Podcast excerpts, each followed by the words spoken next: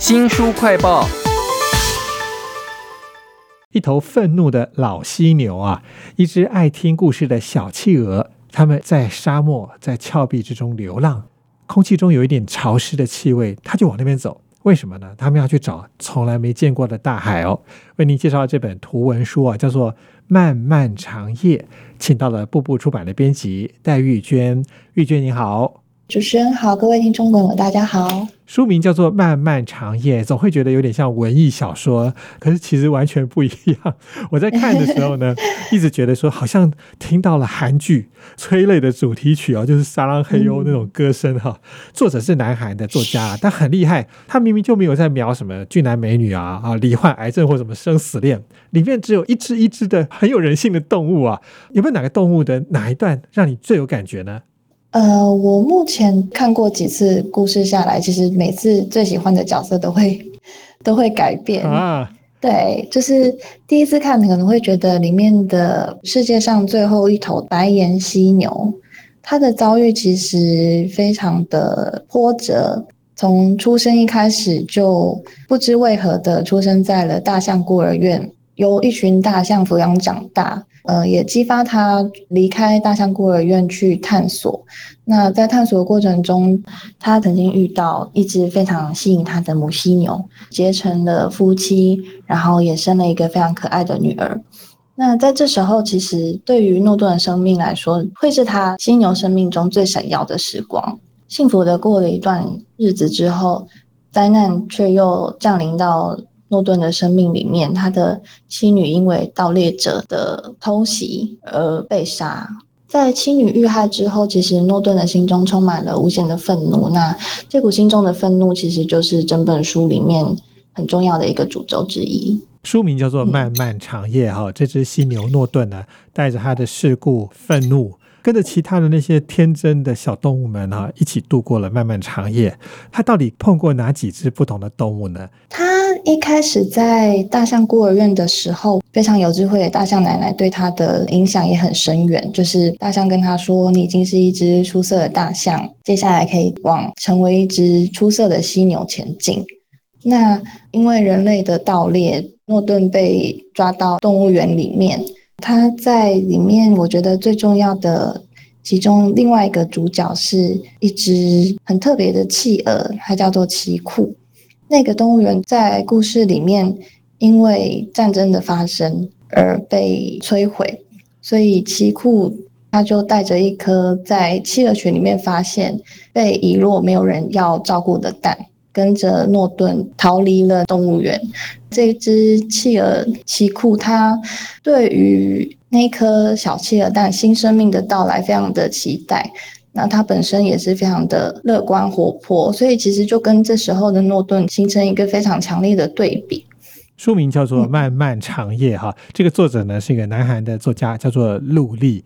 他在这些动物的个性刻画上面都非常的生动。另外一个角度的是，它是图文书嘛，插画非常的特别，就是你一翻，你就会发现这些颜色好像都不是我们常见的什么纯红啊、湖水绿啊，它常常都是好像这些颜色再加了一些其他的东西。我最喜欢就是企鹅终于在湖里面游泳了。从湖底往上看，看到那个企鹅在游水所带出来的涟漪哈，它用的色啊，竟然是鹅黄配墨绿，你会觉得这是个非常奇特的搭配，但是非常好看。那有没有哪一张是又讲到故事，然后又让你非常喜欢的呢？我个人会最喜欢小企鹅攀上岩石的画面，就是那张插图，其实是在描绘从企鹅蛋里面孵出的小企鹅，带着所有曾经照顾它的人。的期待跟希望去找寻它的蓝色大海。那个岩壁其实作者他没有照着现实生活中石壁的颜色去画，他把它画成了淡紫色。哇，紫色啊！对，所以其实这个画面看起来就非常非常的梦幻，那也会让读者感觉到这好像不是一个写实世界里面的事情。其实这本书原本定位是在儿童文学，但里面的像您刚刚提到的墨绿色啊，或者是那个岩壁的紫色，甚至是在游泳的时候，他们进到的那个湖，他把它画成粉橘。哦，其实这些配色都是非常的全年龄大人也会很喜欢的配色。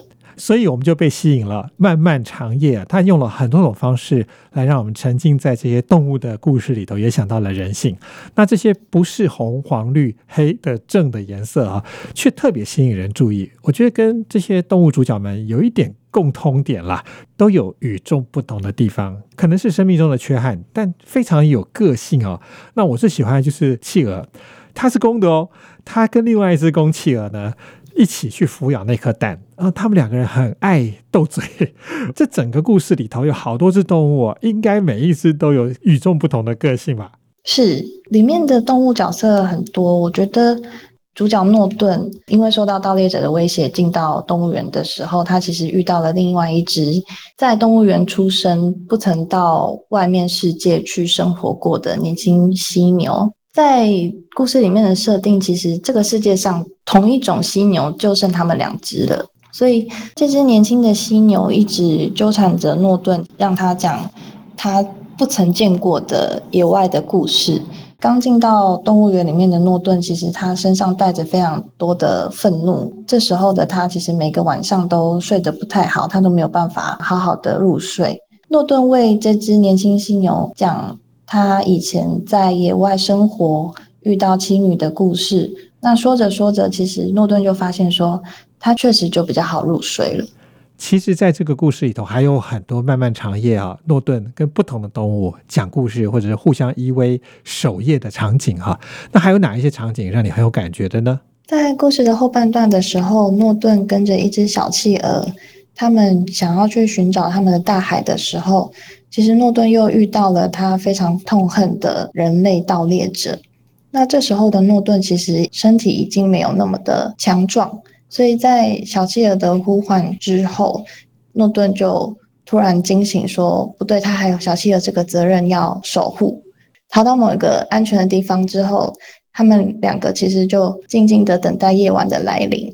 他们在前面相处的很多长长的夜晚里面，都是诺顿去为小企鹅讲他的故事，哄他睡觉。那在那个夜晚之后，变成是小企鹅为诺顿讲以前诺顿为他讲过的那些故事。哇，真的非常的感人呢！这样的剧情安排都在《漫漫长夜》这本图文书当中哈。其实不只是动人，有时候他们讲话也蛮妙的。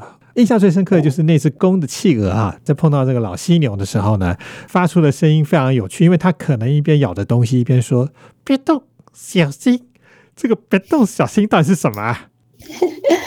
因为那时候企鹅刚从动物园出来，然后遇到了身形很庞大的诺顿，所以他很怕他踩到它，因为他在他的肚子下面走。然后又衔着他装着蛋的小水桶，所以他那时候嘴里其实有东西，他就跟诺顿说：“你不要动，小心不要踩到我。”这样子，别动是别动啊！还有很多只有动物才有的趣味耶，就是在奇库跟诺顿一起逃离动物园之后，他们曾经在路上遇过蝎子。其实生活在动物园里面的奇库不知道什么是蝎子，他也不知道那个是危险的生物，他觉得那是瞎子，所以他就要去 捕食它。然后诺顿因为在野外生活过嘛，所以他就跟公企鹅说：“小心不要过去。”这时候公企鹅就开始逃跑嘛。可是这时候很奇妙的是，他在逃跑的过程中，他身为动物的生存本能就出来，所以。他就在自己的身边拉了一圈大便，所以就把自己围住。然后这时候蝎子就发现他没有办法去接近那个企鹅大便。哎，这个很妙哎！而且我们可以看到生物的一些特性，你就可以认识犀牛跟企鹅它们是什么样的动物啊，都在这本《漫漫长夜》里头啊。不论是动物角色的刻画，或者是色彩的用法，非常成人的那种梦幻感哈。还有就是寓言式的故事呢。这本漫漫长夜都不是你想象中传统的那种图文小说，也非常谢谢步步出版的编辑戴玉娟为我们介绍这本漫漫长夜，谢谢您，谢谢，也请记得帮我们新书快报按个赞、分享以及留言哦。我是周翔，下次再会。